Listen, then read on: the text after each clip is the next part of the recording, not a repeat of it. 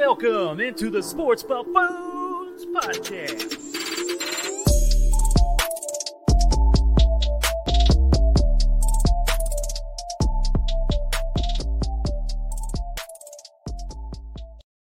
Ladies and gentlemen, boys and girls, welcome back in once again to the Sports Buffoon Studios here out of Lenexa, Kansas. Once more, the full Buffoon clan with you. Tanner Dawson here to my right, and Jason JG to my left. What's up, fellas? How you doing? What up, yo? I'm good. I'm getting a little tired, but I'm good. Tanner's a little tired today. All right, what's been going on, Tanner? What's uh, something new in your life? What's what's been what's holding you down? Nothing new. Well, let me answer. that. I'm going to answer that question for him. The- What's holding him down is he's drinking Busch Light right now. Uh, Okay, so that's that's a Build- given. Build building a fence. he- with my oh, brother. building a fence is So, what was holding him down. I guess Having a little Okay. fun. helping out the bro. Is that what's going on? That's what we're doing right now this Okay. week. I'm okay right. with that. Just whatever you do, don't try to build any walls. Okay, because I have a problem with that. All right. Well, hey, uh, we do have a lot to get into, of course, today as well. Uh, we got to talk a little bit about uh, some Aaron Judge here in a second. We're going to talk about sports betting. Right before we went on live here, JG said out loud, uh, "We're here to make some money." So, sports betting will be a discussion here. Obviously, uh, I, I feel like we've done pretty well here in Kansas over the last couple weeks. Now that we are all fully legalized, um, and of course, we're going to recap some Chiefs things along the way as well. So, um, lots to dig into, if you're, of, of course, here today. But first and foremost, what are you guys sipping on? Other than we already know Tanner's drinking Busch Light.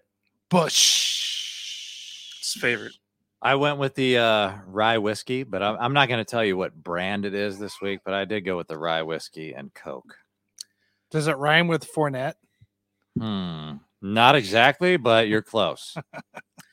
I am going with the Old Forester for some reason. Tanner got me onto this like a year ago, and I for some reason it's kind of a cheap go-to whiskey It really is. these days because it's only twenty bucks for the bottle, and it's just one of those deals where it's like, hey, this is a easy sipping whiskey. Mix it with a little Coke here and there, and you're good to go. So I'll take it for what it is, and it's it's not it's not going to break the budget by any means. So that's not too bad. So I'm hope I'm hoping eventually you finish off that bottle of roulette. By the way, um, Dude, that's the third bottle. I don't know what the hell you're talking about. I'm well, on my third bottle of that shit. if you look back at all of our shows, I would like to get a compilation put together of the amount of times you've talked about the roulette whiskey, going back to freaking April of of this year, April 2022. It is what it is, man. Sometimes you just need something that doesn't cost a lot. If you know, if you're trying to save money, you just want something cheap. If you want good. one one drink a week, and when I say drink, it means like probably half an ounce, Mhm. and maybe over the course of the next seven months, you can finish off that bottle. So Might get her done. To, to now, be if I lived my life that way, I'd have a lot more money in my wallet. to, to be clear, it is That's my true. third bottle of that stuff. But thank, Okay. thanks for playing. All right, all right, all right. Yeah. yeah. Anyways, you guys. So obviously, we heard some news today. We're gonna break into some Royals for just a second here, but uh, I, I think Some Dayton Moore. Dayton Moore. I know. Start off with some baseball. Isn't that weird? Don't worry. You out there listening, all of our football fans, hold on. Just real quick, Dayton Moore, Royals GM, has been relieved of his duties, fired, and it looks like I think a few others will go along with him as time goes on. JJ, Uh, I, I, Matheny, I think Cal Matheny's gone. Eldridge.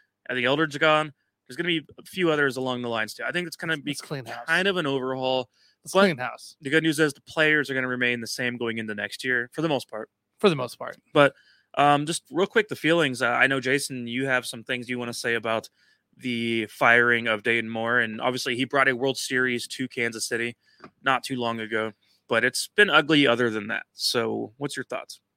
I think with Dayton Moore, I mean, people think that you know it's kind of a a, a thing where you it's like, do I want a World Series like once every thirty years, or do I want to be competitive, you know, every year? And I think with Dayton Moore, he was trying to build it a certain way where, yeah, we've had like seven years when we really didn't do anything, but I. It's not that I have a problem with it. At some point, you have to clean house and start over. I just think that I would have given him a little bit more time. More? Um, yeah, I would have given him more time because, you know, it's like the the the main problem to me was the pitching, and and the by pitch far. and the pitching development. Okay, so it, it's not that Dayton Moore drafted the wrong guys. It's it's the fact that Cal Eldred was there, and the, the our pitching development was bad, and they already fired that guy. So it's kind of like if, if we could just improve our, our pitching development, and I I think that was the answer. I don't think that necessarily firing Dayton Moore was the answer. I mean, I understand, you know, you're kind of a new owner and you want results faster, but when you're a small market team, how fast does it really go? And I think being a smart small market team, I think he, he deserved a little bit more leeway. I think he just needed maybe maybe one more year, maybe two more years, but um, gosh, he like he got us a World Series championship, dude. He got us two American League pennants, and I feel like we had been waiting for like 30 years for that to happen. And now all of a sudden, it's kind of like, oh my gosh, we had to wait seven years. I mean, I, I'm kind of going back and forth here, but I, I just feel like Dayton Moore was a guy who really connected with the players. He connected with them on a personal level. It wasn't always about baseball and business. He really cared about the player and their families. And uh, I, I just put a lot of value on that. I just think that he he deserved a little bit more time based on what he brought to Kansas City over the years. Yeah, and I, I just want to say one point real quick. I, I like a lot of what you're saying, Jason. Um, I think that the Royals, though, are in obviously a restart mode, um, and the current young talent we have on this roster. The goal is to get them at some point to step up and resemble what the Royals 2013 team was, which was kind of it felt like a big jump start of youth at that time in the organization, which then propelled them to what happened in 2014 and 2015. And I think that we're in the right direction as a franchise because we do have all these rookies right now playing for this team. Pitching is a huge issue. The difference was like back then in 2013 and 14, they had to bring along guys like James Shields to try to set the st- set the tone for what to expect and the mentality to come into as a new player on that team and as a young player on that team. And I don't know that we have that man on this team right now that's going to set the tone for what to expect and what an organization should be ran like within the locker room. And I, at the time, it was obviously James Shields, and then uh, You don't think Um, Zack Greinke's that guy? and Greinke's not that guy. He's Okay. anything anything but that guy. As a matter of fact, Greinke cares about Greinke. It's true. I want to put that out That's very fair. Greinke, is not James. very is here to you know do his thing, make some good money, and then move along after this year. Um, James Shields cared about actually helping this team get Mhm. turned around, and he was a big part of it to go along with. Uh, if you guys can help me out here, with the other this pitcher at the time, it was Are a you talking about the Reds pitcher that we traded for? no. Sorry. Uh, Um, eh, I'll, I'll- I got you. Hang Basically, there's there's some other guys on the staff who were uh, Jeremy Guthrie, so I was thinking of. Oh, Jeremy Guthrie at the time was also one of those veteran aged starting pitchers. didn't you curse that guy?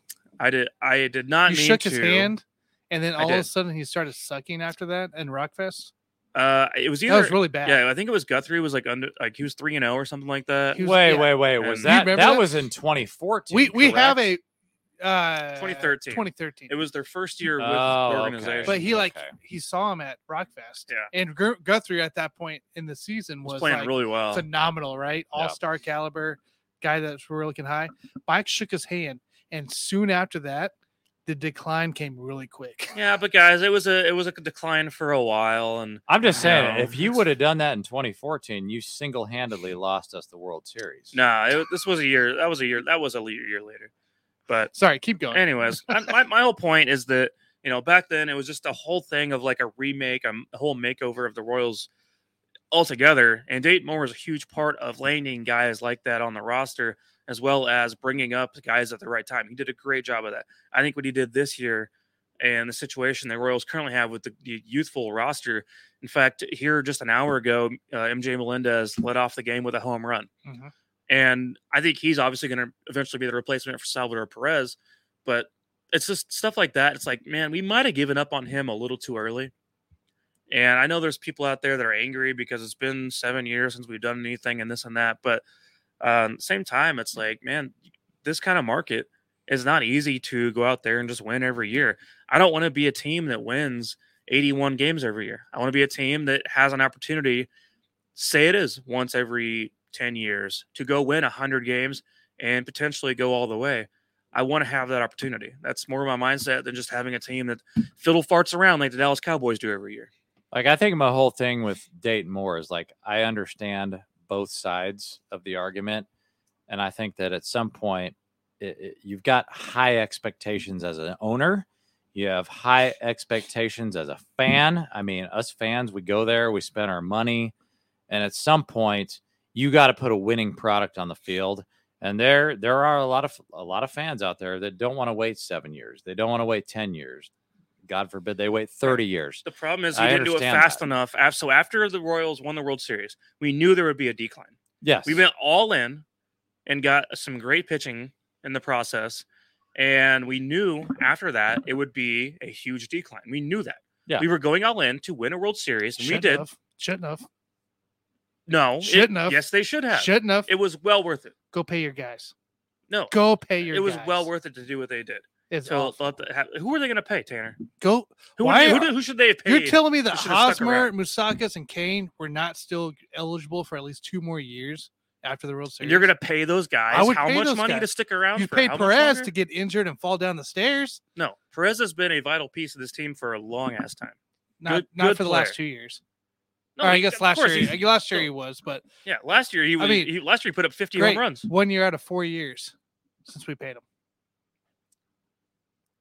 Okay, we're talking about 2016, right? I am talking 16. Let's talk about who they're paying right now. They're paying Ryan O'Hearn and Hunter Dozier. They're- That's who they're paying right now. guys. Do you think that's a good decision? Yeah, exactly. Here's the thing. If I told you a Chiefs GM we kept around for 14, 16 years, whatever the heck it was. Different sport, different type of money. Okay, still, It's not still, the same. still, I we we kept a Chiefs GM around. Salary cap. We we won. We have three winning seasons with this GM in 16 years. Are you telling me that you still want him around because we were going too fast? Yes, great It's World not Series. comparable. I Tanner. appreciate Dayton not more for the. World Series because I that, that's my whole it. point. Like I I, I, appreciate see I see It's both time to sides of the go. argument. It is time to go, but I, I think we just need to be thankful for the time that we had with him and not just say, "Oh my gosh, you were shitty except for three no, years." No, no, Dayton, you, you were know? you were fine between 2010 uh, and 2016. After that, things went downhill really quick. Is, is the case here, right? You had three winning seasons: 2013, 2014, 2015. You gave us a World Series. You gave us a shot in 14 and 15 that we hadn't had in 30 years. I appreciate that, like no other. You have no idea how appreciative I am. But outside of that, nothing's happened. There has been no changes. Dayton or uh, uh, Ned ended up retiring. Essentially, we brought in old man Matheny, who is completely not a I I don't a quality coach. He must be La Larusa at this point. Not as bad though, but like you, this isn't. This is time to move. It's time to move on. Let, let me ask you this. I'll put you the uh, question this way: Would you rather have a GM that would get you to the playoffs every single year for Compete? 16, 16 straight years, go to the playoffs and get your ass kicked, Yeah. or would you rather have one guy who gets you two American League championships and a World Series? That's Out that's of the million dollar 16 question. years, That's the million dollar question.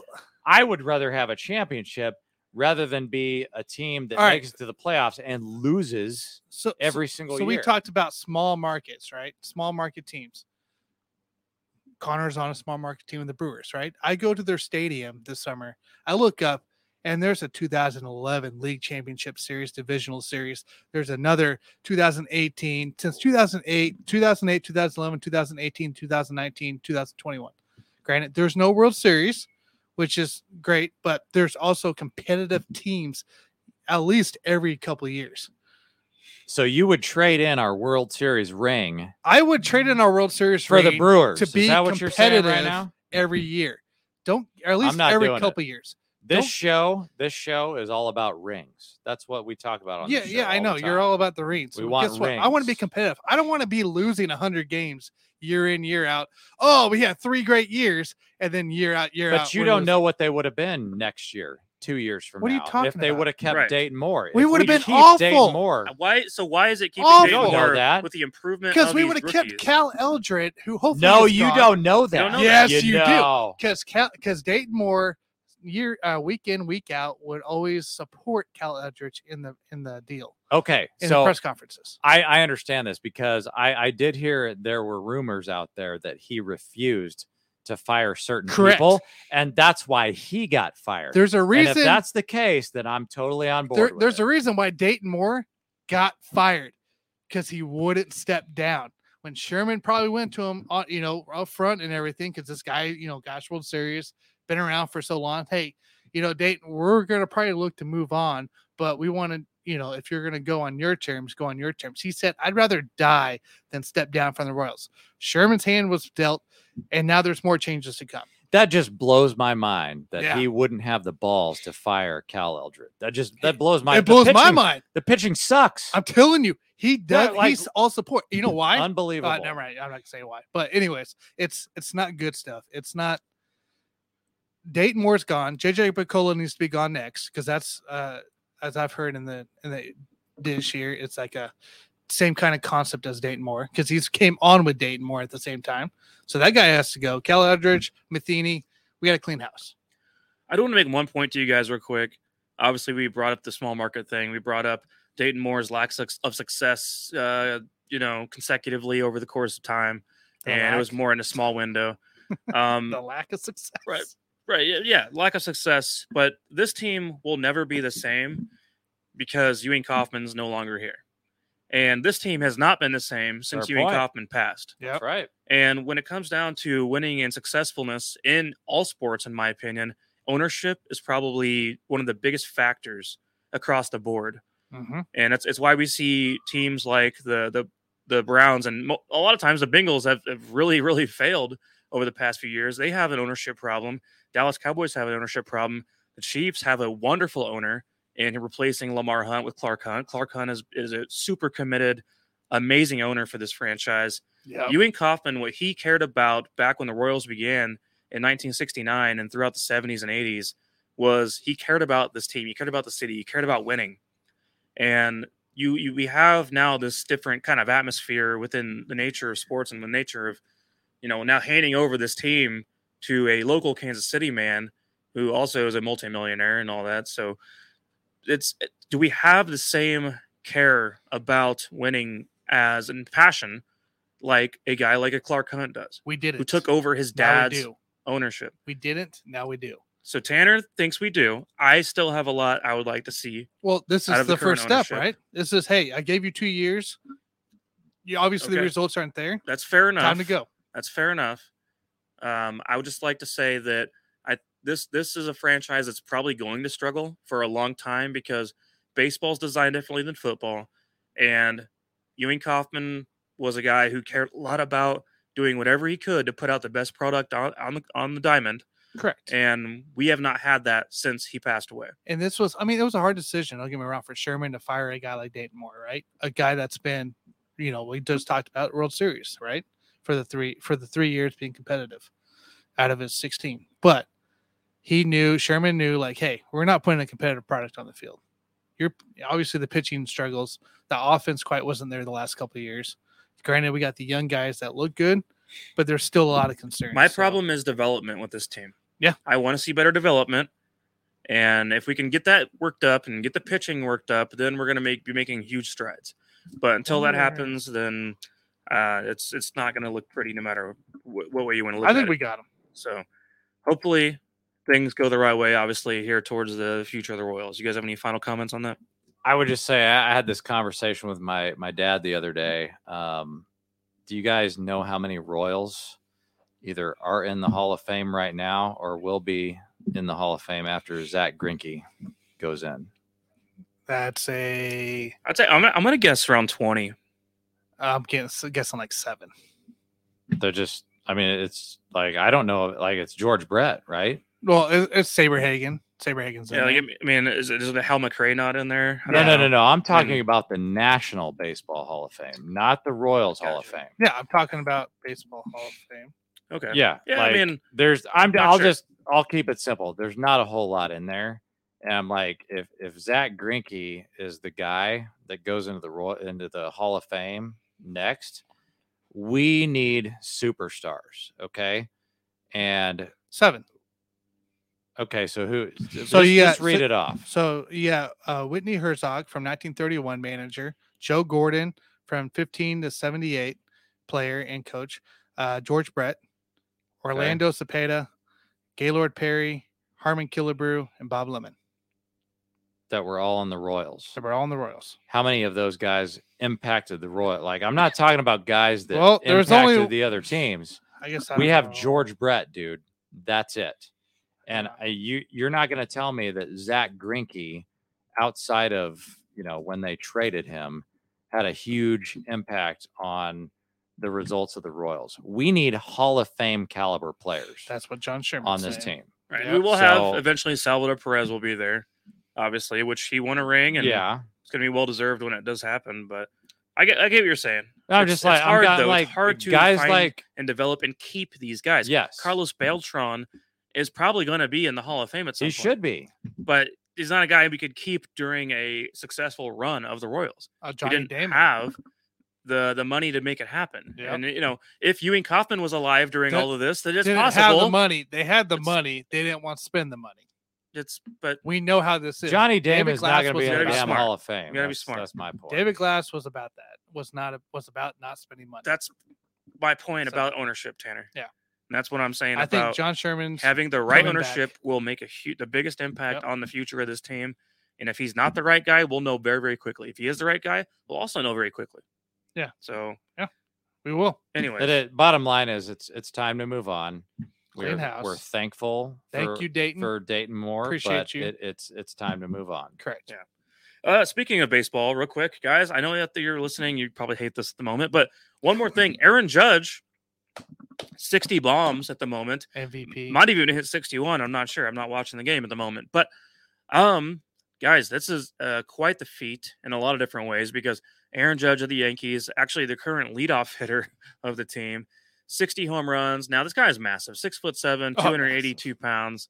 Um, really, really just been a monster throughout his first, what is it, six years now in the MLB. Yep. Uh, it's been awesome to just watch him get up there and pop things off. But now, looking at this situation, there's a chance we could look at him and go, if all things play out correctly, and if he's clean, as we're assuming, we're going to assume he's clean. We also assume that about some other guys in the past, that he will be the official home run single season king who is a natural player, meaning not corked bats, not on steroids, none of the nonsense. He is a na- he is the home run king of natural players. Overrated. So, um, just that throwing that out there. But I want to hear what you have to say, Jason, real quick about that. No, I want I want Tanner to go first Okay. because you you just said something is overrated, and I, I want Barry to Bonds that. is the national home run leader. We already know this. Major League home Okay. run leader. So he, he just thinks screw what you're on or what you're not on. Hey, If you're on the juice, all you're on the juice. you know how hard Okay. it is to hit a freaking baseball? All right. Steroids don't help you do Well, that. Okay, that's fine. So All help right. you hit home runs. So Yeah. right now, Or else everybody would be doing it. All right, let, us get it. Let's get it popping here. So Aaron Judge batting 317 right now. He is two for four in this game. Right now, hit his 60th home run on Tuesday. He needs 62 home runs for that American League record that was Yep. set back in 1961. I've got a big problem with this, guys. I've got a big problem with uh, him just being called the American League home run king because this guy is going to be on what I would like to call the clean list. Do you want to know which three players are not going to be on the clean list? Sosa, McGwire, Bonds. Thank you very much, Tanner.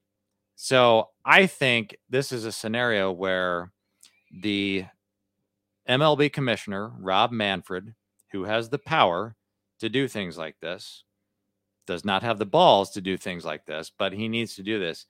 He needs to declare Aaron Judge the Major League Baseball home run king of all time. And I don't care if you want to call it home run king or you, you want to call him the clean Well, wouldn't home run king because we all know that Bonds, McGwire, and Sosa, dude, they were not clean. And my my my whole thing is like with Rob Manfred, it's like, you know, everybody hates the MLB commissioner. Everybody hates Roger Goodell, the NFL commissioner, because these guys are weak. Okay. They don't have the balls to make decisions. Roger Goodell. Oh my gosh. I want to suspend Deshaun Watson for a year. Yeah, I'm sure you do, bro, which is why you didn't do anything. You're weak as hell. You don't have the balls to do anything. So you hired a third party to make that decision on Deshaun Watson. Rob Manfred, in this case, he's got the power to say, we want to recognize this guy, Aaron Judge, because he is accomplishing something great. And I think most people out there would agree with me that this is a great accomplishment. If you get to 62 home runs for a career, I mean, how long is this? Uh, we're talking about Major League Baseball. Has it been 150 years?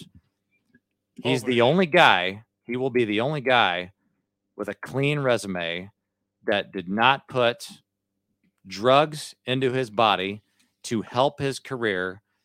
He's going to have the most home runs in the history of the sport. I want you to look at it this and way. he is clean.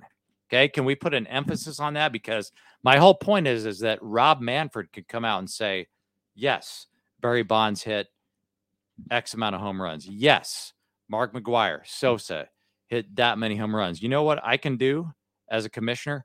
I can put an asterisk on that. Guess what? I'm not going to put an asterisk on Aaron Judge because he's clean and he did it the right way. But don't we have this debate all the time about Barry Bonds, whether he should or should not be in the Hall of Fame? And it's something people have talked about, and it's all because of Oh, his shit. well known usage of uh, steroids. And As uh, we as we ruin Mike's two thousand dollar cell phone there. Better than the I don't know Bowl. what Tanner's fiddle fiddle Sorry. around, fiddling around with, but um, my point was just we, we have this debate about Barry Bonds and whether he should be in the Hall of Fame or not, and about what his record really means. Uh, was it 73 home runs for a single season? I think it's 70. I so, so- 72, If 73. but if we're going to sit there and go over that and be concerned about whether how what we want to think of him, then now we're looking not not as a career in a single season now in a, in a nutshell basically of what Aaron Judge has done should be looked at just as equally as what Barry Bonds did if we're going to judge Bonds for what he did over the course of a full career. I've got a solution to that problem. Let's put Bonds, McGwire, and Sosa into the Hall of Fame right now. They should Put them in right now. They should. And I have no problem with that. But if you put them in right now, I definitely want an asterisk next to that home run accomplishment.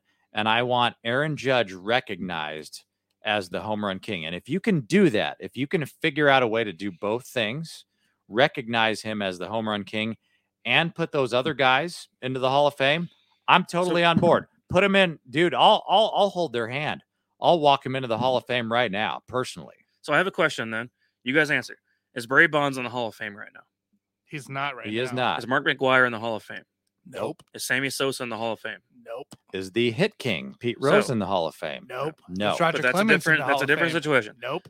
So, with all that said, you're talking about the three guys ahead of Aaron Judge in a single season home run record, not in the Hall of Fame because of their usage of illegal substances. So obviously, we factor that in when looking at careers. Why should we not factor that in when looking at a single season? Did you say three? Is that right?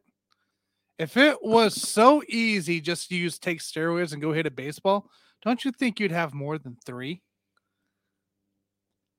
No. So to your point, Mike, to your point, Mike, like I understand this is one season. Hey, I, I don't know. And like if if we're looking at this like five years from now, and I have to put Bonds, McGwire, and Sosa into the Hall of Fame, and Aaron Judge never gets to the Hall of Fame, I'm okay with that. I just want him recognized for this one season for his accomplishment because he, He is clean. And like he's the first player that I've seen, you know, eh, you know, A Rod. A Rod did the the PEDs or whatever. But A-Rod, but he's like, not up there, is he? dude, when I was a kid, I really like Ken Griffey Jr. But That's the point. We should be appreciating what Judge is doing right now. we are. more- you should be. You should. We should be looking at him and going, okay, if he's clean, assuming so, because we mm-hmm. don't know anything different right now, then he should be looked at as the single season home run goat. Dude, when I when I was a kid, my favorite player was George Brett. Okay. Outside of the Royals, my second favorite player is Ken Griffey Jr. Yeah. Ken Griffey Jr. gets no recognition. You know why? Because he got injured like all the time. You know why he got injured all the time? 56 home runs. Because he didn't take steroids. But to me, that guy was my hero growing up because he did it the right way and mm. he should have been recognized for that in the same way that Aaron Judge should be recognized for what he's accomplishing right now because he did it the right way. And Ken Griffey Jr., by the way, did it in an era full of steroid users. Full of it. Full oh, of it, dude. there let's was more that than in- three Let's people. keep that in mind. They literally took a What? needle. They they literally. but yet we're only talking about three people. out Tanner, we're talking era? about three people because they were the home run contenders. So for if it was so period. easy to hit a baseball out of the park with steroids, wouldn't you be talking more like maybe seven or ten? dude, no, they it, it doesn't work literally that way. Oh well.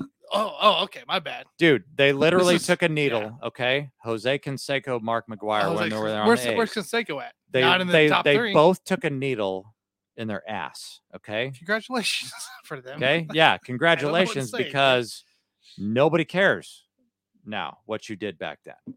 They care about Aaron Judge. They care about Ken Griffey Jr.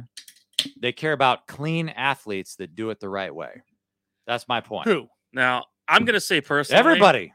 Personally, You I- care about cheaters? Do you care about cheaters, Tanner? Uh, depends what the cheating is. for the sake of Depends the the sport cheating of is. baseball, I like any weirdness we can get. I'll accept steroids. I'll accept steel cage Spider matches. tack. Hey, I'll, man. I'll accept Remember spider spider tack. tack we talked Give me about spider last year? tack. Give me st- steel chairs, barbed wire.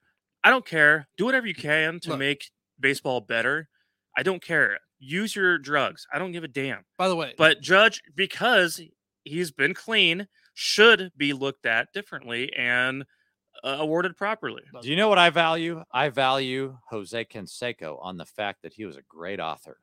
Not not that great of a baseball player, no, he wasn't. minus his cheating, but he was a great author. And so if you want to talk about writing great books, Do you know? I love it, man. I don't, I don't Bring know it if, I don't know if you guys are aware. Mark McGwire is a hitting coordinator, a hitting director currently. I think I can't remember. So- My screen's blank, but I think it's for the A's. But the question when I when you so get- these guys are fabulous at hitting techniques. that's great. Have you seen their numbers before and after steroids? I don't need to see it. Yes, it is important. No, it's not. Look at Barry Bonds. Look at McGwire. Look at Sosa before and after Tell steroid me. usage. I'm glad And you look brought at the that up. difference of I'm- how their- what their careers did. Those single season So- records do not so happen why without didn't steroids. those other guys that were taking steroids become the, the one of the three we're talking about?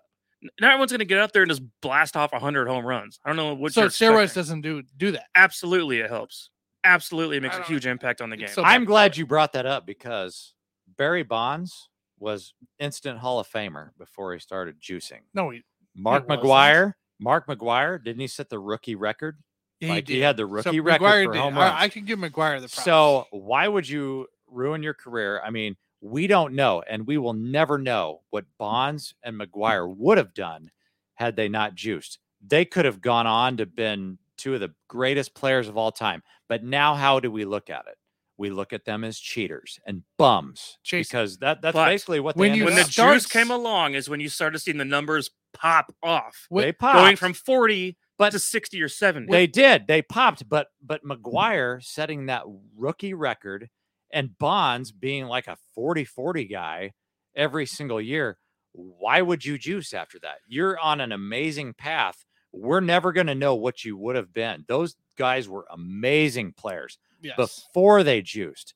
So now that you juiced, you ruined your whole freaking I don't career. think Bonds ever admitted to being juiced. By the way, I don't think him and Clemens ever admitted. no, they, just never got did. Accused of They it never in the did, end. except Barry Bonds' head grew like three sizes. I mean, like, yeah, we he saw couldn't even growth. wear we his also helmet. think Brock Lesnar maybe never juiced, but I mean, we know different. Hey, that's a farm boy right there. Eh, we don't even know. But like, do you, so the whole thing, the part like you said right now of why would you do that to ruin your your image, your career? You know this too. Like when players cheat and stuff like that. You know, if we cheat a system or whatever it is, we don't expect to get caught, right? There's nothing in place for us to get caught at the moment. And then comes more rules, more, uh, uh, you know, a, a lesser bum gets caught, and then all of a sudden the rules start changing, and then you start seeing people. my my whole point is that you, you these guys cheated themselves. yeah, because no, I mean, We're never going to know. We're never going to know what they They could have been. their image. Mark McGwire, I mean, who knows what would have happened? Th- These guys cheated themselves and they cheated baseball because now everybody Ah. looks at them like bums. Whereas if they wouldn't have done it, they could have had the same career, if not better, while not cheating. And now we would have been looking at those guys as heroes of the game. Okay. That's never going to Okay. happen. So now. you said they cheated baseball. Sure. Some could argue they saved baseball. they the cheated 90s. guys like yes, Ken. They the saved '90s baseball. baseball. era was better than anything They we see today. saved baseball. I do agree with that. Like I said, I'm all for the fun and games yeah. when it comes to baseball because I mean, I'm you sorry, want to fight at home plate. half the time. comparatively, sports wise, it's it's trash compared to what, what we have going on in the NFL. yeah, they saved. and even, baseball. even NBA NBA in the '90s was amazing as well. So Yeah. but MLB in the '90s that was the golden era of uh, baseball, in my opinion. Yeah. Maybe it's because I was a '90s kid, but I, I feel that way. I mean, I feel that way too. Still, we, we still we had Randy Johnson and Roger Clemens still, and then, gosh, the, Mariano Rivera was out bombs, there. the The bombs. Yankees that were feel like Rivera played for like 20 years. he did. He played a long time. anyways, there was it was fun to awesome watch. players. I, I will By give you that. It was fun to So- watch, but a lot of these guys are just not going to get credit where credit is due because you know it was a steroid because era. of cheaters, right? Yeah, that's fine. But Aaron Judge, guys, we're looking at MVP uh, talent coming into play. Super excited for him going into uh, as well as the playoffs. But I mean, this is a guy that's top three in hits, uh, run leader. Here, He he just got surpassed on the uh, ER or the ERA. Wow, the uh, average today, but he'll surpass that back up. So he's he's top three in like majority of the stats for the offensive uh, for AL. And this is a guy that's probably going to be MVP by the end of the season, and also on a contract year. Keep an eye out on that. This is a guy that may not stick with the Yankees after all. uh, somehow we spent over 30 minutes on baseball, guys, and so it's I, football I'm happy season. with it. This is awesome. I'm glad we got to We chat baseball. we haven't done that in a for long while, time. So, uh, but I do feel a need that we need to cut that off right I'm here, right with it. now. Uh, I'm sure there's some listeners out there that are sick of this shit. So, with all that said, I'm glad we got this off our chest, and I'm glad we're you know talking about Royals, talking about Aaron Judge. This was actually a great topic. It's so been a I while. do I do want to It's been a say that, but we have some more things that are probably more important, and some things that just needed to be said. And so, with some things that just needed to be said, if obviously I'm going to steal this here for just a moment from Tyreek Hill's podcast where he runs around. It, it just needed to be said. It just needed to be said. You know, when you go out there and say some stupid shit, um, is what he does every damn time. And he's put that podcast on pause. Where what we're going to do here, give you guys a little glimpse of something that's come up here recently in the NFL world where we finally need to let it out. We finally need to let it off our chest that I'm sick of all you haters and non believers out there. Time to tell you how it really is. So, uh, Jason, would you like to lead it off with that? I, I'm going to lead it off. Okay. Um, so it needed to be said. So I'm going to say it right now.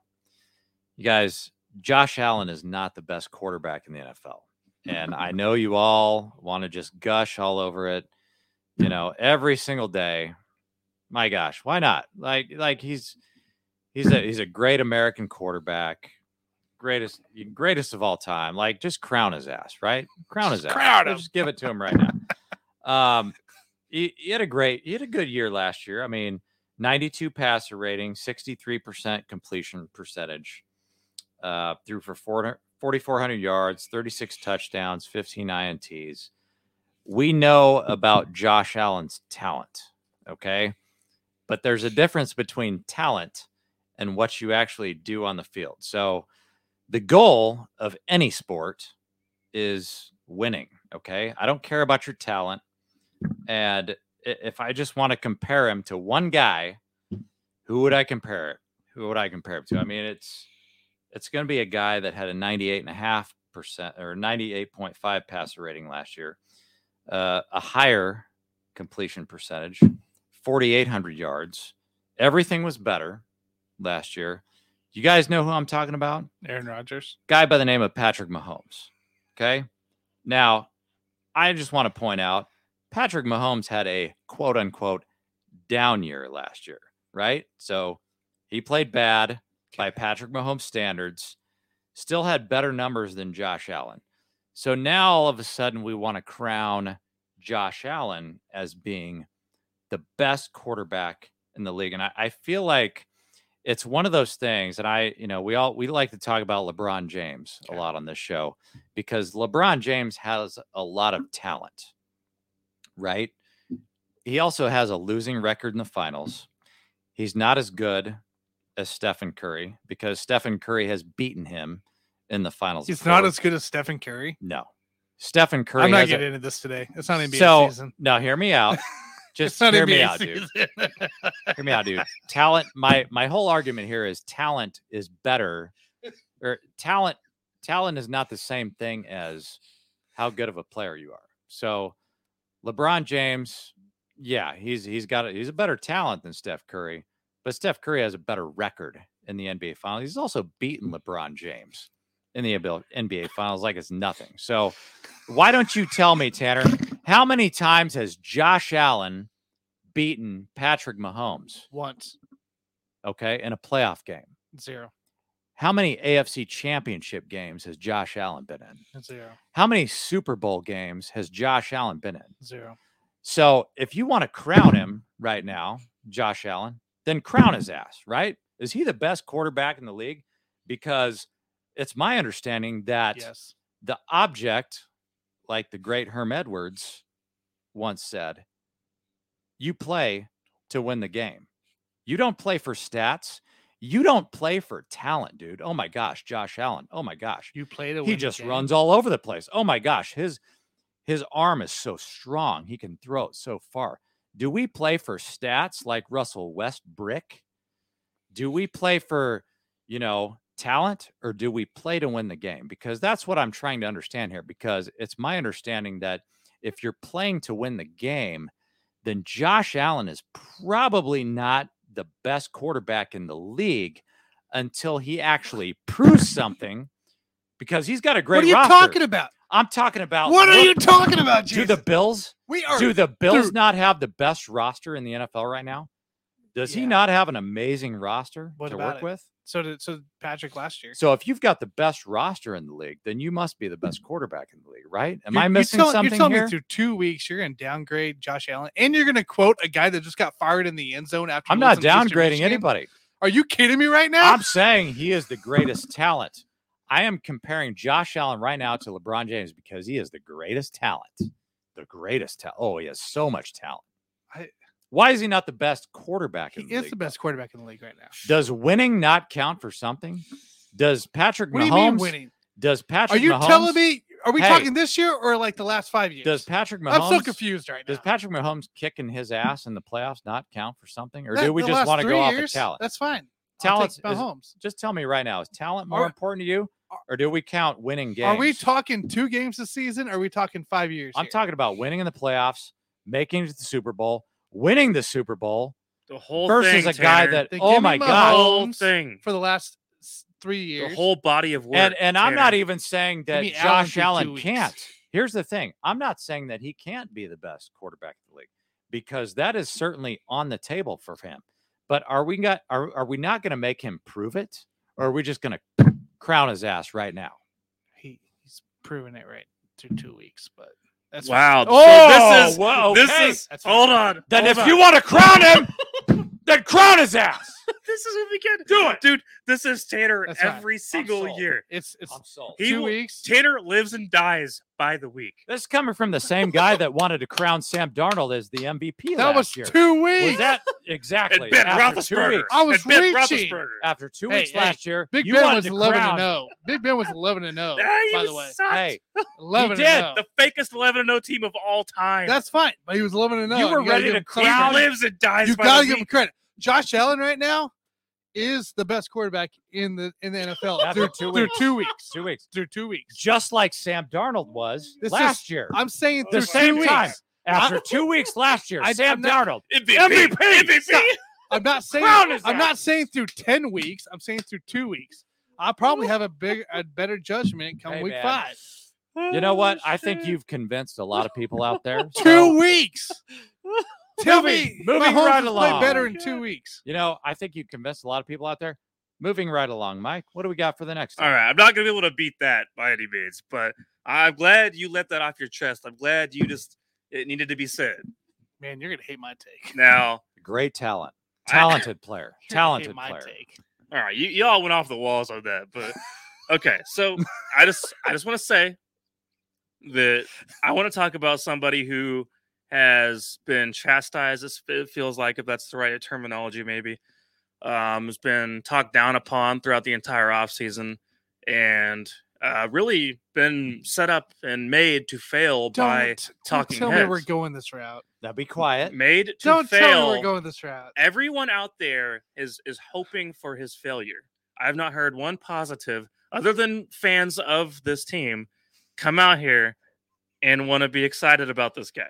Please, please I'm say sick of it. somebody else. Please say I'm sick of it. else. I bet you heard it from me before the season started when I named their record. else. I'm sick of it.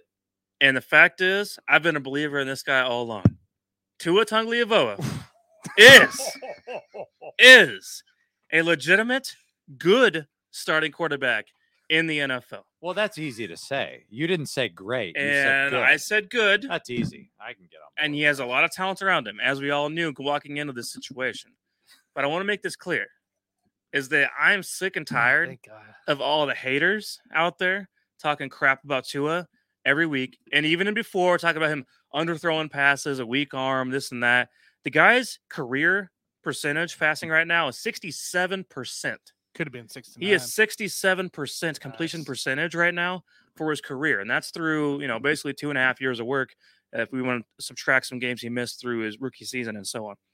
Um, also, interception the touchdown ratio 34 touchdowns, 17 picks. He's a guy who eh, also, keep in mind, won a championship at Alabama. He's a guy who has a lot to work with.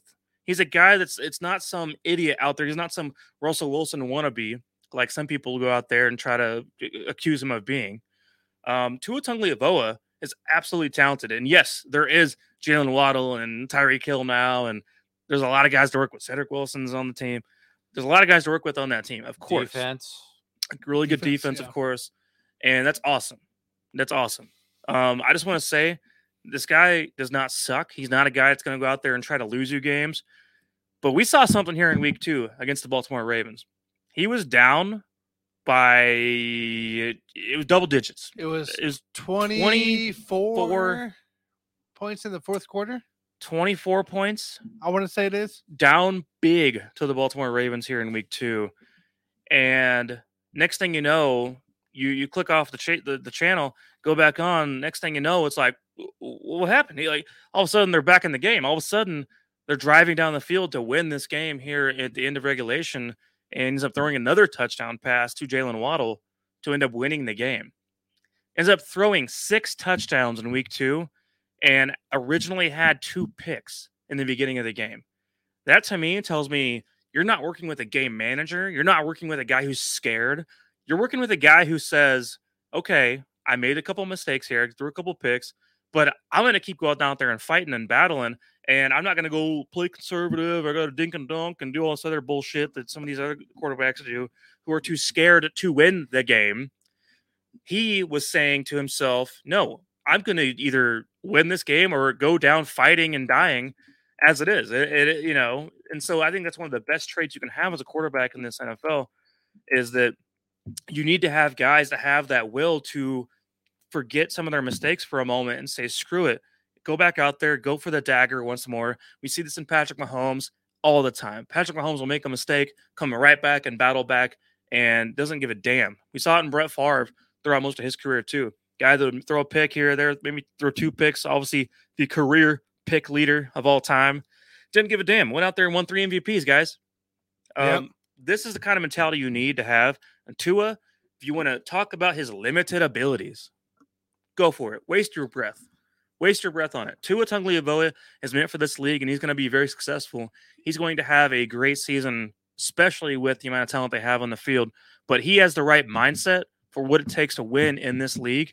And we saw it here in week two. And I'm sick and tired of idiots going out there throughout this whole offseason Mhm. and trying to bash him.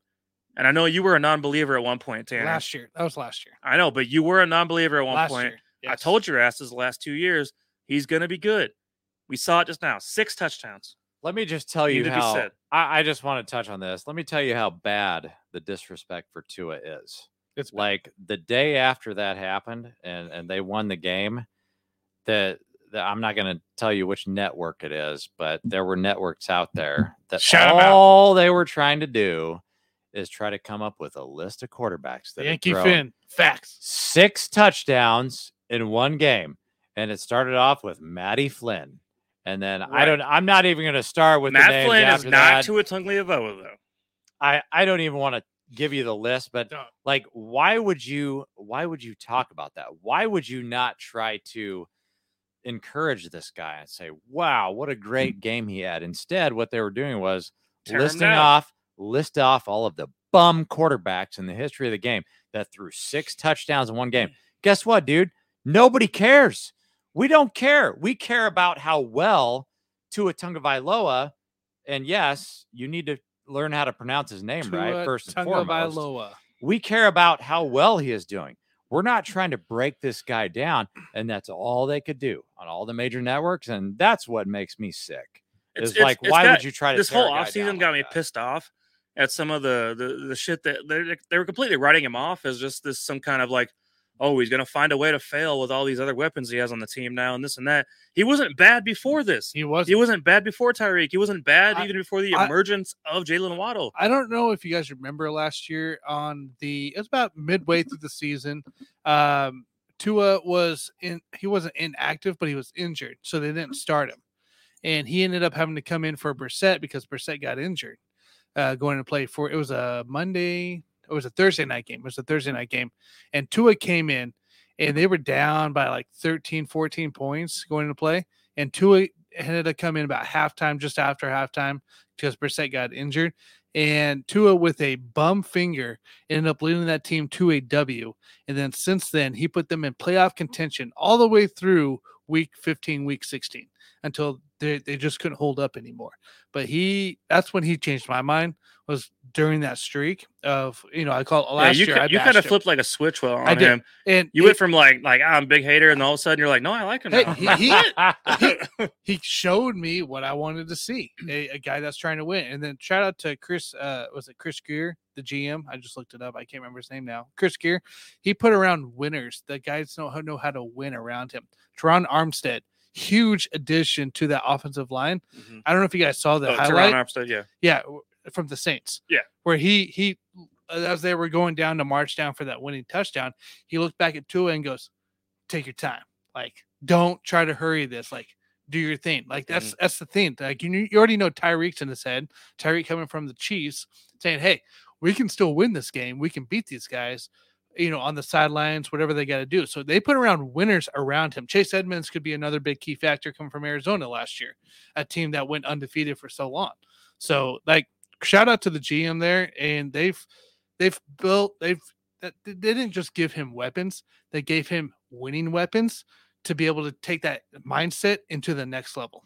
I just don't understand why there are so many Dolphins haters out there. I don't understand why there's so many Tua Right haters there, out Yankee there. Finn says it. I don't get it because a lot Yankee of people, Finn says it right now. so many guys were complaining that there are not enough minority coaches in the NFL. Well, guess what? Now you've got one. He's coaching the Miami Dolphins. Right. So we should try to embrace this team. They've got a minority coach. They've got and a minority as their quarterback, by the way that that's fine but i mean why why would you try to tear this team down? Because i had them in the playoffs. Before we even started the season you guys know i had them in the playoffs. They're easily a top seven team in the afc so let's let's root for these guys because i, I want to see them do well. I'm sick of the disrespect It- altogether It's, it's just because there, there's nothing that Tua has mm. shown so far in his career, even leading up to this season, that should tell me, oh, he's going to suck. He's not Daniel Jones. Daniel Jones, in my opinion, clearly, I don't care about what's happened in the first two weeks. I don't two care. and zero Giants. I don't two and give zero a baby. damn. He Two and sucks. zero. I don't He give sucks. a damn. He still sucks. he sucks Tua dies. Tagovailoa Danny has never shown me anything at all that he would suck in this league. He's looked good to me from day one. I remember him as a rookie playing against the Chiefs and thinking he looks sharp, sharp. Yeah. And I, I remember him throwing some slant passes, which I know is the most basic damn pass in the NFL, best damn pass in football, period. But he looked sharp. He looked like he knew what he was doing. I mean, in general, you know, it's some guys have a natural ability, and I think Tua has some of that. I think there's some refinement that can happen, get him a little better, of course, and as can every quarterback as they're maturing. But I think I just think we, why are why are so many people trying to hold him down and trying to just tear him apart. And it- it's annoying that Tyreek Hill had to go out there and talk him up, talk him up as like, oh well, he he Tua just throws a better pass than Patrick Mahomes and more accurate and this and that, and saying some nonsense because first of all that was unnecessary, and second of all, like I feel like he was going out there trying to defend Tua on behalf of what media has been talked about Yep. when it comes to who Tua is as a quarterback in this league. Um, but you know that's that's Tyreek Hill doing his own his own thing, but that's why it needed to be said. And now now here I am playing the Tyreek Hill role and sticking up for my boy Tua because I'm sick of all this BS. So, anyways, that that was my thing. We've had a couple good rants now. So, um, Tanner, go ahead. Mine's not as, extravagant. By the way, shout out because that's the same factor of Jalen Hurts that you're just talking about Tua. Another guy that's just as much as being beaten on the offseason as well. So, and he's proving it right now as well with that especially big win against the Vikings. All right. So here's my, it needs to be said. You guys aren't going to like this. The AFC West isn't as strong as it should be, as, it- as it, as it was projected to be. The Raiders just blown out on the fourth quarter of uh on Sunday versus the Cardinals after being up 20 was it 20 nothing something like that 21 nothing going in the fourth quarter or was oh it yeah. Oh, the So, Cardinals. yeah to the Cardinals yeah, yeah. And- that was wild stuff. and Derek Carr uh, struggled in a attempt to drive down the field against the Chargers week 1 and he because he got pressured if he gets pressured we all know what Derek Carr does yeah, he folds. Russell Wilson and the Broncos are not as great as they should be. This is two weeks in a row. Teams they should have completely decimated, decimated. Houston and the in Seattle, and they struggled to get out the bat, even to barely win in the end. The AFC West isn't as strong as it should be. That's my take. Yeah, I, I could see that. I mean, first of all, Denver is not a team I ever thought was going to come out strong anyway. Um, I thought the Russell Wilson edition was overrated from the get go. Um, obviously, I like some of the talent they have on the offensive side. I think their defense still is not great, and we'll see that come more to fruition as time goes on when they play against legitimate teams. Because these first two weeks have not necessarily been uh, against legitimate teams. But yeah, I, I get where you're coming from. 'cause- and then- but here's the thing with the Raiders, I feel like what we're what, what we're witnessing right now at the moment is just this. The AFC West is still the AFC West. So It we all walked into this going, "Oh, it's just going to be a powerhouse and a really, Yeah, really good that was the all across." expectation, right? Like, The like, Broncos might finish under 500 now. they might. Uh, the, the, the Raiders are going to do Raiders things. The Raiders are still the Raiders. So at the end of the day, it's like we're going to look at this whole thing at the end and go, wow, it's still the same division it's been for the last five years. like I'm gonna take my projection I had in the uh with our last uh projection or the division of the season video, where I had them on to winning 10 games. And down through two weeks, like Denver may not even make it to six at this point. I, I just had a pipe dream before the season started. I was like, man, oh man, how cool would it be if you get all four teams from the AFC West in the be playoffs? Carlos. And that's that's exactly what it was. It was nothing more than a pipe dream. Now that we can clearly see, there's no way in hell that that's going to happen. I, I would, I, I had the Broncos as having the worst record in the division. They're not going to make the playoffs at this point. Uh, so that pipe dream is over. They got a lot I still. I still believe in the Raiders. I think they have a chance. I, I think Josh McDaniels has a chance to turn this thing around. It's only two games in, uh, especially now that they've got uh, Davante Adams there. Um, so I, I still think that there's. I'm holding out hope. Let's put it that way. That we can still get three teams into the playoffs from our division. Um, but yeah, the Broncos are they're as bad as we thought they were. yeah, I give the Raiders a shot at least. I think the Raiders could, you know, finish up nine and eight, nine and eight, and that might get them in for that seven seed. Obviously, that we've put in now in the last couple of years for the NFL playoffs. But otherwise, yeah, I don't see the Broncos making an impact on it whatsoever. But yeah, the AFC West is what it is. I think. Is that how you guys feel too? Just Yeah. kinda- we're we're under, I, I think we underwhelmed. could, we could we could still be the best division in the NFL, but it's it's it's not you know it's going to be competitive, but it's just not. The Broncos, I thought would would at least be 500, maybe slightly above 500. I don't necessarily think that's going to happen now well, in year one with Russell Wilson. Russell Wilson's kind of a facade anyway. I mean that that dude is about as flaky oh, and Oh, you think he's a fraud? fraud, fraudulent as they come. you know his whole nonsense of like this whole. Obviously, we've all heard this on the radio, of course, by now. But just the whole like, you know, the the let's ride is "Ooh, let's That's ride. right. I And did then- and then- TikTok on that. Yeah, and then you got the whole like, oh, uh, M- Mister, Mister, Mister, Unlimited, Mister Unlimited. Well, he and this kind of whole thing and spill he did is like is the most phony goddamn thing I've heard in my life. well, he's not. He's a little bit past his prime. I will put it that way. Like it, it reminds me when Derek Carr made a music video.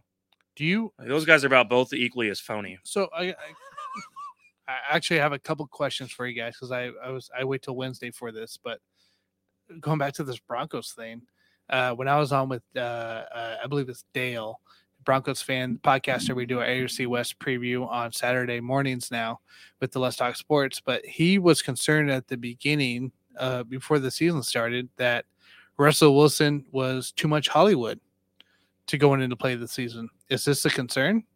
For you guys that there's too much Hollywood because he was going to premieres with Ciara.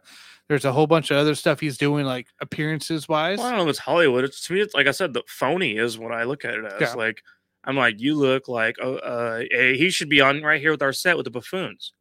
You know, get up here and say some stupid crap, and now you fit right in with our You're with right, our group here. So, like the whole like Mr. Unlimited spill he did Yeah, that I think everyone's heard at this point is just like, dude, you just sound like a moron.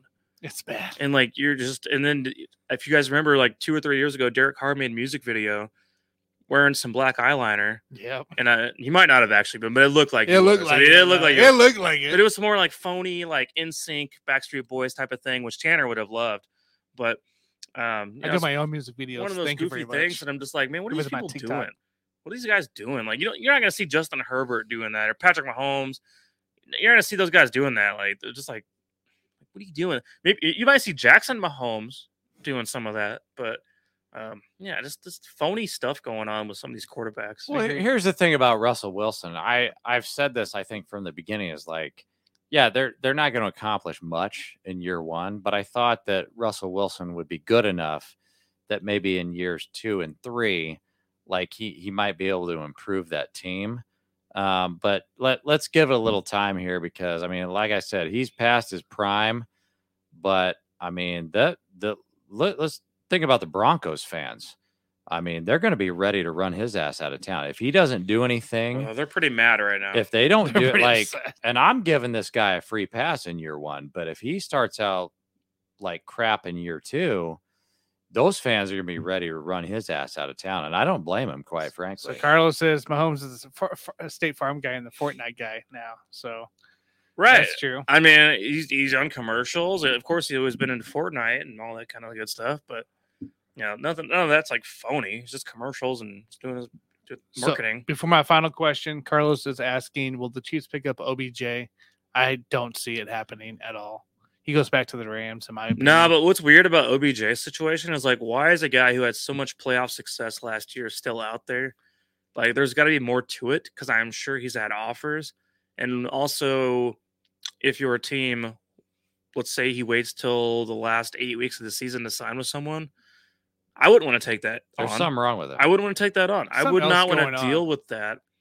Uh, it doesn't sound appealing to me at all. maybe he's like maybe he's like Eric Bieniemy. He just doesn't interview well. I think he goes back to the Rams, back home. I don't. Yeah, I mean that would make the most sense to go back to the Rams, of course. He's washed, dude. That guy's freaking So- washed. I mean, like OBJ is an amazing talent. Like you know, yeah, I, I think I pounded talent down you guys' throats. I think you did in this today. show, but yeah, amazing talent. But like, what? Seriously, what does he have left in the tank? Right? He's probably washed. he might be. So Yankee Hey, Finn he had a says rest Russ is getting paid too much money to pick, get a pass, in his opinion, which is fair. And all that. So, all right. So, my final question for you guys, because I only get you on Wednesdays to ask this these questions. You're gonna hate this. Are the Bengals officially the luckiest team from last year? Is that luck run out? They're 0 2, lost to two teams to field goals. Joe Burrow does not look good. The line doesn't look good. Or is, is the Bengals luck run out? I don't think it ran out. I, I think the luck, if you're going to call it luck, it really started luck. with Joe Burrow himself. That was their only luck last year was the fact that Joe Burrow was on that team. And so at this point, it's like, yeah, the offensive line is bad again. Can we really expect Joe Burrow to try to do amazing things two years in a row. I, I'm just not seeing it. I mean, they need to fix the damn offensive line. I don't know. I don't know if they need to just fire the damn offensive line coach or what. Um, but I personally, and this, you know, if you just want a hot take, I'm sure I've already thrown this out there. I don't think the Bengals are going to even make the playoffs this year because the AFC is so strong. You know, when have you known to have Mike Tomlin to have a losing season? It just doesn't happen. So I am not going to be shocked if the Bengals don't even make the playoffs this year because they were kind of an anomaly last year. And again, I've said this before, kind of reminds me of the the Cam Newton MVP year when the Panthers went to the Super Bowl. And then after that, they were just kind of wiped off the map. Um, I think that could be the Bengals this year. Yeah, it's a good, it's a fair question, honestly. Um, just looking at that team and the way things unfolded last year, and they got hot at the right time, which is something we talk about quite often there towards the back end of the season. Um, and yeah, I mean, it, it's definitely up for debate on that. I don't know that they're necessarily like the luckiest team ever, but um, they did not deserve to be there against the Rams last year in the Super Bowl. Correct. And you know, looking at the situation they had against the Titans in the playoffs, um, you know, they looked outmatched for majority of the game, and Burrow was getting pounded, and all of a sudden you see a couple things break their way, and next thing you know, they the Bengals win the game. And then in the Chiefs situation, you know, the, the Chiefs shot themselves in the foot at the end of the day. Patrick Mahomes had his worst two quarters of his entire life in that game. And the Chiefs had a huge lead at that, you know, in the beginning of, the, of that game. And the Chiefs are the ones who handed the victory over to the Bengals in that situation. So in that case, I was like, okay, maybe you could call that luck. Maybe you could call it just teams not knowing how to finish in a lot of ways. But are they beatable? Yes. Joe Burrow, actually, in my opinion, looks a little slow. And I'm not talking about the way he runs. I'm talking about the way he's processing things. Mm-hmm. He looks slower than he should be to me, watching him on a down by down basis. And I think maybe eventually as time goes on, it'll, it'll speed things up a little better. But he's also taking a lot of sacks. I think he's had 13 sacks already in the first two games. And so you're telling me, so the same things we saw last year, they went into this offseason, tried to fix the offensive line or at least add some talent to it. And we're getting the same exact outcome. It's because Burrow is processing things too slowly. And I think that's a, a lot of the issues they're coming down with right now is that he's he's going a little too slow, and I don't really trust their defense. But At the moment, yeah. Yeah, I, I mean, I like what you said as far in terms of them just getting hot at the right time last year. I mean, it reminds me of being on the heater, like if I'm at the craps table or something like that. Sooner or later, that stuff's going to come to an end. And honestly, that was their Super Bowl. When I look back to that game, the AFC Championship, dude, if I'm in Joe Burrow's shoes, you just went into Arrowhead and you beat You beat the Patrick Chiefs in four weeks, twice. In what does that and i'm not talking about Yeah, joe twice. burrow not Yeah. joe burrow specifically but like the team as a whole the coaching staff you just beat patrick mahomes in the afc championship does that not go to your head a little bit to the point where you know you kind of mm-hmm. they they just got so high last year now it could It's get really really bad in a hurry if you don't get this thing mm-hmm. under the control. And I, I just mm-hmm. think, man, I, I don't expect a lot from the Bengals this year because I think they're they were such overachievers last They year were. that I They feel really like there's there's a significant chance that they could snap back to the wrong end of that this year and be underachievers. yeah, they're definitely beatable. I mean, they're a beatable team.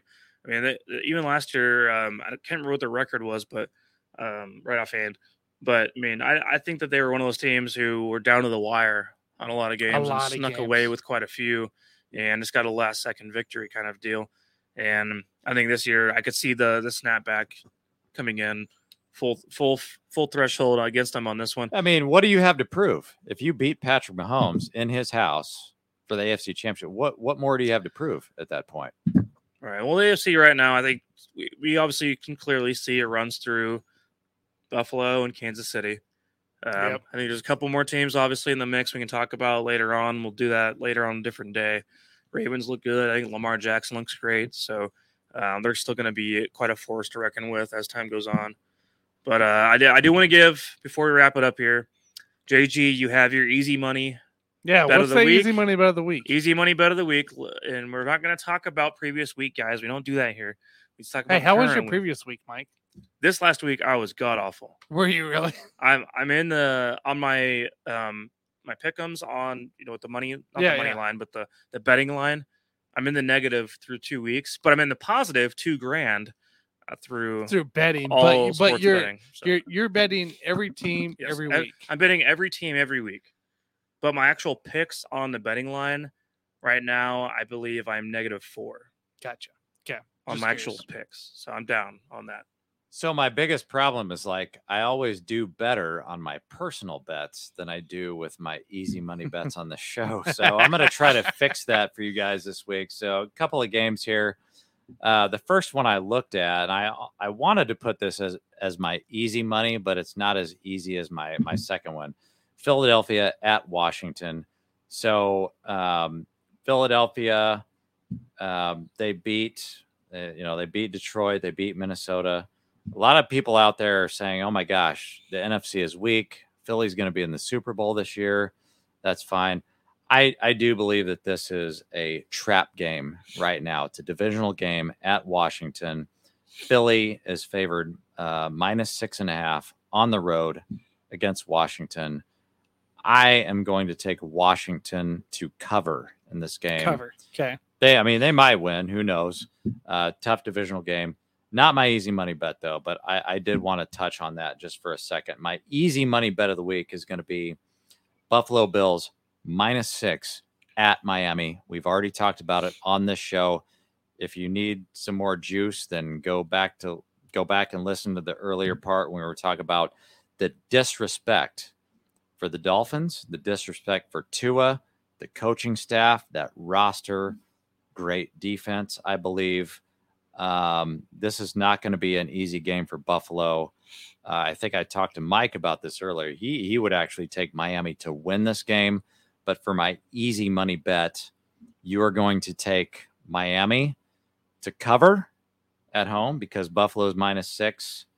It's easy money, guys. There's so much disrespect out there for Miami tough divisional game. I'm taking Miami to cover, take it to the bank. I got one question. Do you pick KU to cover seven against Duke? Hey, that's a three and zero KU team versus a three and zero Duke team. I'm not I'm not going to touch that game. I mean, uh, yeah, yeah, rock chalk, rock chalk Jayhawk. I'm just gonna I'm gonna be a fan. Can I put it that way? I'm gonna be a fan in that game. I'm not gonna bet on it. I'll cover. I'll I'll, I'll take him covering. All right, all right. I don't have any easy Are, money are bets. you mad because so your both your teams are not three and zero? Both my teams are not three and zero. No, my team's two and zero, which is the Chiefs. So I'm very happy. So Oh, oh, okay. I'm not, I'm not worried about the other nonsense you're talking about right now. So you can save that for a later day. Rock chalk, baby. I'll be going October 1st to the uh, K State Texas Tech. Oh, they're so- not three and zero either. They're not three and zero, Tanner. They but lost they probably, Tulane. you know, well, cool. K State did, yeah, but That's yeah, bad. Anyways, save that for a later day. So, all right, guys. Uh, any final words before we wrap it up here? Yeah, uh, the KU coach is going to be the head coach in Nebraska next year. no, he's because They're going to not. give He's him a not trillion- leaving KU for They're going to that. give him a They're trillion not gonna- dollars. He's not going to go from one broken program to another broken program. He's already trying to fix one. He doesn't want to go try to fix another. Nebraska's going to give him a trillion dollars to go coach that. Maybe team everybody next get year. two trillion. So, Well, Tanner owes me another drink, so uh, Uh, uh, real quick, guys, he let's spilled talk. my drink in the middle of the show. Yeah, I know. I'm sorry. You can go. Ru- you ruined his two thousand. he's got a two thousand dollar phone. You ruined it. Yeah, two thousand dollar freedom fund. Unbelievable. Shout out to Dan, right? Hopefully he gets better. Let's talk sports, guys. We'll still have content pumping through there uh, throughout the week as well. We'll get have some divisional breakdowns as well. Uh, so, guys, make sure you guys check in there. We got multiple guys helping out there. Um, outside of that, guys, everybody have a fabulous weekend. Go check out our uh, on. We'll go Friday. Check out Friday. We'll have our Chiefs uh, show, our preview for Week Three on Friday debut uh check that out guys and it will be uh on our selling the kingdom exclusive chiefs channel so check that out that that'll drop on friday so And by the way, Yankee fan, I don't know if you watched earlier, but we did have a whole Aaron Judge man. segment. So if you missed that, scroll back right before the Dolphins part and uh, listen to that too. I, I, I didn't catch you if you were watching on that part either. But we had we had a Oh lot yeah, of we, we, did a talked lot Yankees. of Yankees and Dolphins talk today. Johnny, go check it out, man. It's Yeah. we actually had a great discussion. a great discussion about all things. So, Little uh, yellow. anyways, guys, with all that said, uh, this was a great show. Thank you all so much for hanging out, and I'll see y'all on the next one. Outro. See you guys.